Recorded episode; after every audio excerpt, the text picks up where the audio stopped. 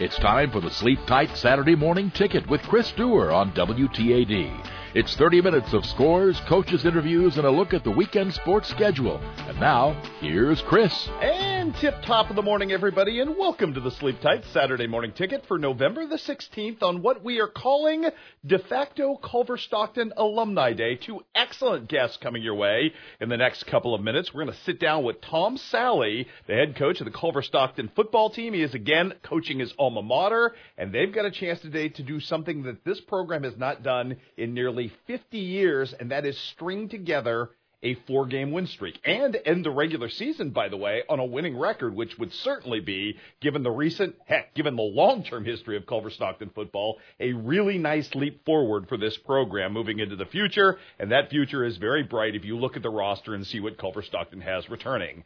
And we're also going to talk to the legendary Melissa Freesmeier, the head coach of Holy Trinity Volleyball, who got one of the most prestigious awards in all of Iowa coaching last night. She also just finished leading her team to its 10th straight state tournament appearance. Yeah, that's right. 10 straight state tournament appearances. You talk about a dynasty. Holy Trinity is exactly that. So we'll break it all down with Melissa and look forward to what the future holds for Holy Trinity Volleyball as well. But before we get anywhere, we've got to look back at the more recent past. Last night, district championship football night in the state of Missouri. Again, we don't have a lot going on out there, but what we do have transpiring right now is of utmost playoff importance. Last night, three district championship games involving our teams. We had four teams in the pool Two of them played directly last night, and that was really the game of the night. And where we'll start in Kahoka last night, Clark County holds off a spirited charge from Palmyra to post a 30 to 26 victory, giving the Indians their third straight district football title. You heard Ethan Allen right here last week talk about just the way his team had been playing. Well, they got it done last night, but it was not easy. Big story in that game, I guess the short narrative, Caleb Lapsley having a monster night for the Indians. Uh, 25 carries last night, 182 rushing yards, and all four of his team's touchdowns. By the way, Clark County led by as much as 10 points in that game, 22 to 12. Palmyra with a couple of different comebacks and controversy at the end of that game where under a minute, Corder Lenbauer goes to the air, throws what appears to be a game changing, if not perhaps game winning touchdown pass in the final minute of the ball game, but it is ruled that the receiver from Palmyra pushed off offensive pass interference, the touchdown, the apparent touchdown, disallowed. Palmyra fans still not happy about it looking at video from every angle and trying to defy people to give them the why this Don Dinkinger call is a push off. Well, there's not a lot of evidence that there was a push off, but that is how it transpires. So Clark County gets the win. Palmyra is on, unfortunately for them, the outside looking in. But what a ball game it was last night. I mentioned Corder Lenbauer last night. What a night for him. 25 of 37 passing, 253 through the air, and two touchdowns. Made some amazing plays last night to keep his team in it. But again, Palmyra now eliminated. Clark County moving on. The Indians next Saturday at 1 a 1 p.m. I should say will be playing at Hallsville, who was a winner last night over Christian. So it will be Clark County versus Hallsville in the state 2A quarterfinals next week. The news on the rest of the Missouri front not very good for our local teams. Hannibal last night unravels in uh, Lake St. Louis, losing to Wentzville Liberty 23 to 8. The unfortunate narrative here for Quentin Hamner's team turnovers last night, five of them, and that was really their undoing as Hannibal had a third quarter eight to seven lead and just watched it go away. A couple of fumbles, a bunch of interceptions last night, and that was the difference in the ball game. As uh, Hannibal season comes to an end, they end up just one game short of the state quarterfinals. Same scenario, though the turnovers were not a factor last night for North Shelby. In eight man football, they go on the road trying to win a district championship, trying to advance to the Final Four, and lose to Southwest Livingston 56 to 38. Southwest Livingston has a six foot six quarterback named Mac Anderson, who is basically a human tank. And North Shelby struggled to keep him under wraps last night. North Shelby did have a halftime lead in that game, got off to a good start, but eventually wore down under the physical rushing attack that Mac Anderson and Southwest Livingston present. Again, another great season for Seth Bass and North Shelby. You remember we're just six years removed from that team having the longest losing streak in the state of Missouri. Eight man football. They're a final eight team. So certainly a neat narrative there. But unfortunately, the road is over. So we are left with one football team guaranteed into next week, and we're hoping for another because coming up this afternoon at 2 o'clock, our only Illinois team left is the Quincy Notre Dame Raiders, Jack Cornell's team on the road trying to avenge a 23 point loss earlier this season to Breese Mater Dei. That game set for 2 o'clock. You can listen right here. The big news on this game Jack Cornell talking all week long about how his team really that first time around didn't know how to get off the bus and play a really tough road game. He thinks it's a much different enterprise now moving forward into that game. And based on the way the Raiders have played the last couple of weeks, and they have not had their A game completely. Great offensive effort against Greenville two weeks ago, great defensive effort against Beardstown, but the Raiders haven't synced it up. And if they can do that today, Jack Cornell and company feel like they've got a pretty good shot to pull off the upset and get the win over Breese Mater Dei. We shall see. Again, you can listen right here, and we'll give you highlights coming up tonight on overtime at KHQA at 10:30. But that's the other big football narrative still brewing in our area. We've got some college football going on again, as we said today, and we're going to talk to Tom Sallay about his team showdown with William Penn. Can also tell you Quincy University is at home today, taking on William Jewell, and Western Illinois at home today uh, trying to wrap up the home portion of their regular season, although it has been a struggle this season at just one and nine, taking on uh, Southern Illinois. So all of that at one o'clock. If you're looking for something to do this afternoon, you still have plenty of time to make the road trip to Breese Mater Dei, although it may never get you home. There's just no easy way to get there from here, but hopefully we'll get home with highlights again for you tonight at 10:30 if you're looking to do that. We did have some college basketball last night as well. Let's talk about that. On the men's side last night, it was Illinois College beating Lincoln Christian in the Bill Maris Classic, uh, 81 to 71. And John Wood goes on the road and loses to a really good Marshalltown program in the Marshalltown Classic, 76-74 to fall to one and five on the season. Although I would argue that John Wood has played a very difficult, largely Division One schedule to this point. And uh, last night in the loss, Chandler Bevins, the pride of Clark County, had 16 points and 12 rebounds in the loss. We also had women's college basketball last night over in Sedalia, Missouri at the State Fair Classic. It was John Wood losing to Southeastern Community College 64 to 50. Jerry Jerome's team getting a big effort from the West Hancock product, Emma Knipe, to beat John Wood. Emma Knipe had 12 points and 8 rebounds. Again, the schedule has thinned considerably. Next week, we get to it. High school girls basketball starts next week with the Mount Sterling Classic. And then before you know it, it'll be Thanksgiving week and we'll be into football, or excuse me, into uh, full-time boys basketball as well. So it's all kind of brewing. But again, these next couple of days and weeks, anything that we can cling to, we're going to do our best to do so. So best of luck to Quincy Notre Dame today to keep the Illinois portion of the high school football season alive and well for us. Okay, we're going to talk college football when we get back with Tom Sallay, the head coach of the Culver Stockton Wildcats.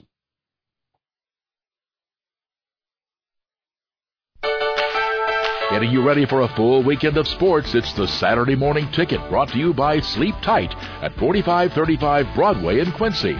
Here's Chris. And welcome back to the ticket, everybody. Tom Sallay's Culver Stockton Wildcats played their 11th and final game at home today against William Penn. They are 5 and 5 on the season. And while I know, Tom, that wasn't really what you wanted because you want to start winning national championships and going undefeated and all of these things that you said have, have been possible since the start, it is another incremental improvement, especially if you can win today. Obviously, the importance of this game to spin it forward and to finish with a winning record, I think probably for the first time looking back back since the Chris Tabor era. What would that mean for your program moving forward? Um, I think it means a lot for our guys. You know what I mean? We've talked about a process since we've been here, you know, and and we've kind of laid it on the line exactly what was going to happen. And basically, luckily for us, kind of everything that we've told them has kind of fallen into place. Um, you know, we had a tough loss versus Grandview, and and that game was kind of essentially this year looked like it was for the conference championship early on in our in our conference uh, schedule, and it was a super close game. We ended up losing by a couple points, but um, we were right there with them, and so our kids can kind of see we're on the the exact trajectory that we talked about from the beginning, and so being able to come out and win this game and and go six and five and have everybody realize that we have every single person on our roster coming back, plus whoever we can recruit. Um, you know, kind of puts everybody on notice a little bit. Yeah, that has to be the fun part for you because you know whatever you've accomplished this season, and I know you're big on not big on moral victories, but you you touched on the Grandview game, which you lost to a nationally ranked foe by three points. You also lost the nationally ranked Evangel by two, so you've been really close to flipping that script. But all of these guys are going to have that experience of having played in those type games and now trying to figure out how to finish. And and when you build forward into next year, the sense of optimism on campus, I have to imagine, is incredible right now. Yeah, you know, our guys are really excited. Every year at the end of the year, um, during this week, I always put together a thing and I ask, just ask everybody one question. We have a quick, a quick meeting. I said, are you coming back? And when you talk to the older guys, am I coming back, coach? Well, this next year is going to be the best year. Like, what are you talking about? Why would you even ask? And so just seeing the excitement in their face and in their eyes. And then, you know, that stuff builds on the younger kids and the younger kids get excited and they get excited about doing things and doing things right and getting bigger and stronger in the weight room and and all the different stuff that goes into being a good football team, making sure we get to class and, and do good in the classroom, you know, and and so that's a fun part because you ask some guys that, you see the excitement in their face and and it's um it's a pretty special thing, you know what I mean? Especially at a place where there's there before we got here there wasn't a whole bunch of Uh, optimism flowing around the flowing around. Yeah, and that brings me to my, I guess, my better point because I know you can't say it out loud when you take the job at your alma mater, but you knew you were going to take some lumps early, and you said very, very clearly that you would play young guys if they were the best players, and, and you did that. And yet, for a couple of years, despite taking those lumps, you were able to hold those guys together and keep them there and sell them on the future. What's the biggest challenge in doing that when you kind of know, at least for the first two years, what the outcome might be? I, I think the biggest thing is you have to be honest with them. You know what I mean? Don't walk in and lie to them. You know, set up expectations and set up um, goals and plans and everything like that. But kids are not stupid. You know what I mean? They're Right. 18 year old men. You know, they're adults. The you know, and so they understand the process too. And and when you don't lie to kids and you go in there and you're honest and you're excited and and then you care about them and you love them and and you get them around each other and they start caring and loving each other, you know, you don't want to leave because you're a family and and when you're in a family, you don't want to you don't want to move away all the time. You want to stay there. You want to take care of each other and do what you can for each other during the time that you have together. And so I think that's kind of the biggest thing is, is these guys kind of came in as a group, the our first recruiting class, and and they kind of bonded, and then they took on the the leadership role young, and we brought in a second class, and they felt like it was their job to try to keep them here, and then we brought in our third class now, and the first two classes that we brought in feel like it's their job to try to keep these guys here, and so. Um, you know, when the, the student athletes are taking accountability for the program and wanting to see it not only good when they're there, but, you know, going forward after they get a chance to leave, you know, pretty special things can happen. You've been through a gamut of things this season, and maybe people don't know that, that Scott and Connor Perrin lost their father, who was one of your most vocal and enthusiastic supporters during this season, and you lost those guys for a couple Yeah. of games. You've also had national attention for obviously an offensive tackle throwing a near perfect strike on, on Monday Night Football or Sunday Night Football. It's been a weird kind of development, but does all of that that you kind of go through, that whole cycle of the season, kind of also help to keep everything together? Yeah, you know, every anything that you can do to obviously kids gonna get excited about about Scott and Connor, but um, like the root pass, you know, it gives something to kids to be excited for and, and to motivate them to do a little bit more and, and gives everybody a little bit of attention and it gives the school a whole bunch of attention, which is always good for us, you know what I mean? Because the more students here, the more stuff there is to do and um, you know, you get more kids in the area excited and you can get them around and hopefully get them to want to come over to Culver and play football and or even just to go to school because they see see some big things happening there um is a big deal for us, you know, and obviously having that we had another young man who lost his mom um a week and a half after that. Oh, so wow. uh so I mean it it has it had its ups and ups and downs, but again, it's one of them things where um we talk about it all the time, you know, when you're when you're a team and something goes wrong, everybody just goes their own way. But when you're a family and something goes wrong, you know, and your hands are clasped together, they get together a little bit tighter because that's what families do. You know, when stuff starts hitting the fan and and stuff starts going sideways, they don't sit there and argue. They figure out how to get better and how to get through together and and you know move forward. So I was really proud of our guys to see that this year and see them come through like that and and handle the adversity and um you know it, it's just fun. You know what I mean? It's fun to be around a group of guys that are such good kids Let's let's talk one more before. Well, I still got you here, Tom, about Dalton Huffman because he is probably your most visible homegrown Wildcat to date, out of Hannibal, who's been almost from the jump of his career uh, an important player for you at linebacker. What has he kind of meant, and how has he kind of become the local face of Culver Stockton football? Um, he's huge for us because he's such a. Not only is he super talented, but he's such a try hard kid he he's one of the hardest workers in the weight room. He's one of the hardest workers every single day on the field, and he's got a I think he's got a 4.0 this semester, but he's got like a 3.3 or a 3.4 GPA overall. Um, so he does everything right, and he's a vocal kid, so he's not scared to call anybody out, and everybody knows they really what are they going to say to him? Hey, you didn't run. No, he did run to the ball every single play. You didn't work hard in the weight room. No, he did work hard in the weight room every single day. You know what I mean? And so to have a kid like that that that is one of your better players that does everything right, it makes and and, and is a vocal leader. It makes my job and and uh, Coach Shawicki's job and all them guys' job pretty easy, you know. And he's he's a big reason why we're the ninth best defense in the country right now in the NAIA level. And, and I don't know um, what the stats are going back years after years after years, but I can't imagine there's too many times where the the Culver Stockton Wildcats can say they were a top 10 defense in the country. Yeah, that was been a, phenomenal improvement and probably the biggest part of the success to this day. Hey, congratulations to Tom so much to this point. If you get a win today, it is the first four game win streak since 1970 at Culver Stockton. Go get you one, good sir. Thanks, sir. Have a great day, guys. We'll do. Highlights tonight at Culver Stockton on overtime. And when we come back, we sit down with the legendary Melissa Freesmeier. This is the Sleep Tight Saturday Morning Ticket on Talk Radio 930 WTAD and FM 103.3. Here's Chris Dewar. Well, the Golden Plaque is a big, big major deal in Iowa high school sports. And as of last night at the U.S. Cellular Center, it now belongs to our favorite Chicago Cubs fan, the most metrically successful coach in our area of any kind, and the legendary Melissa Freesmeier, who joins us now. Melissa, first of all, I know this has never been about personal achievements for you, but there had to be a moment, at least last night, when you know the company you're now in with this award that, that it had to humble you just a little bit to, to know that that's how you're being mentioned. Uh, definitely. You know, it was very humbling and, uh, but without the support that we get, um, from our community and, uh, from my coaches, uh, you know, my coaching staff is pretty awesome and, and, uh, uh, they work hard along with me.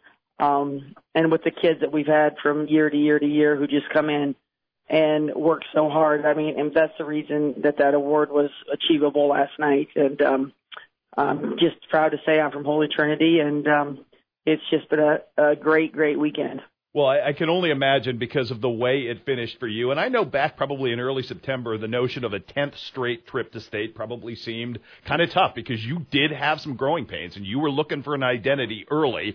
And, and you guys are held to such a high standard because for those who don't know, Melissa's win percentage, career win percentage at Holy Trinity and at West Point is 84%. 942 victories, 186 match losses, which is incredible. But for these girls to make this evolution, was there something special just in that, Melissa, to see their growth? Absolutely. You know, we didn't have a kid on the on the roster that played full rotation last year, and uh, you know we had a great group of seniors go out, but the the senior leadership that came in this year to um, drive these kids was just amazing. Um, and and the growth of the of the young kids just to see them you know become great players and great leaders and and just become you know great teammates and and that's what was so special about this year well, Claire Potatakis obviously had a huge tournament, but I look at like the overall growth of everyone, and, and particularly you know Cassie having what she did this year and giving you a, a beautiful bright light for the future. I mean, this is something you can spin forward, I would think, in an even better way, just because you kind of surprise people.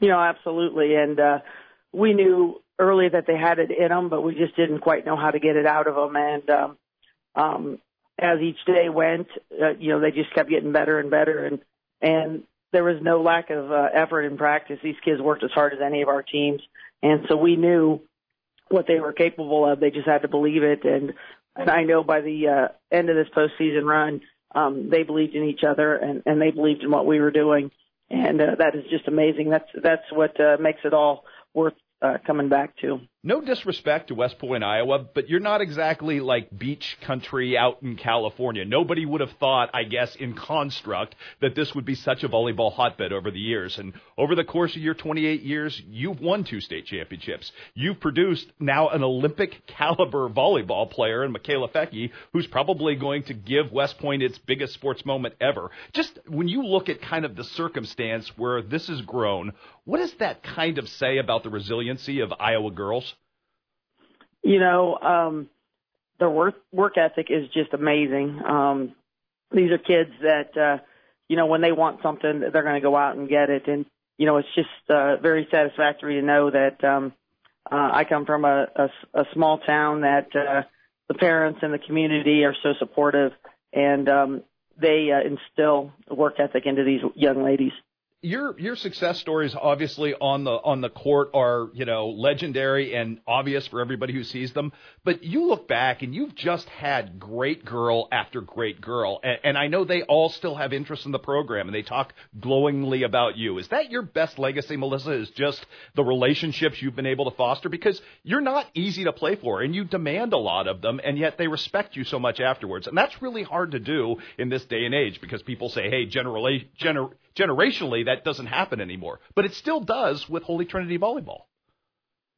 You know, um, I, I think it's just the upbringing and um, these kids. You know, they uh, respect um, the adults around them, and they're just, you know, they're they're easy to coach because they listen. They, you know, they they look up at the people before them, and you know, it's it's um it's just amazing the things that, that they bring to the table. And, uh, you know, that has to, you know, we have to give credit again to, um, where they're raised and, uh, their parents and, and the community and our school system that continues to, um, instill, um, great things into them. The weekend for you, the season ended for you Thursday night. How quickly before you started thinking about next year?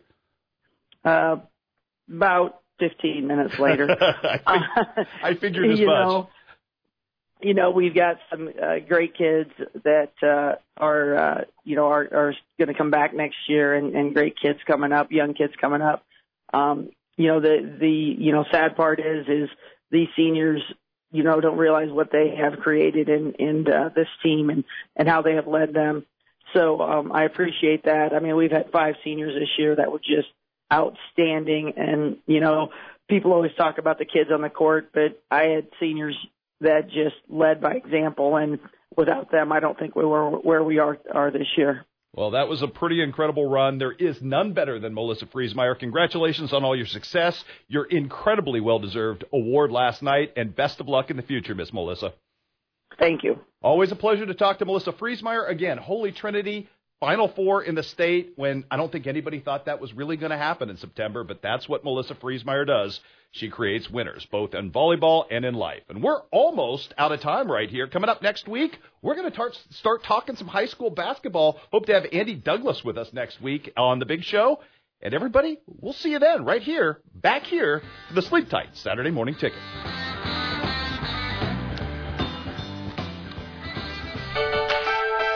Time has run out. You're invited to join us again next week for another edition of the Saturday Morning Ticket, brought to you by Sleep Tight at 4535 Broadway in Quincy.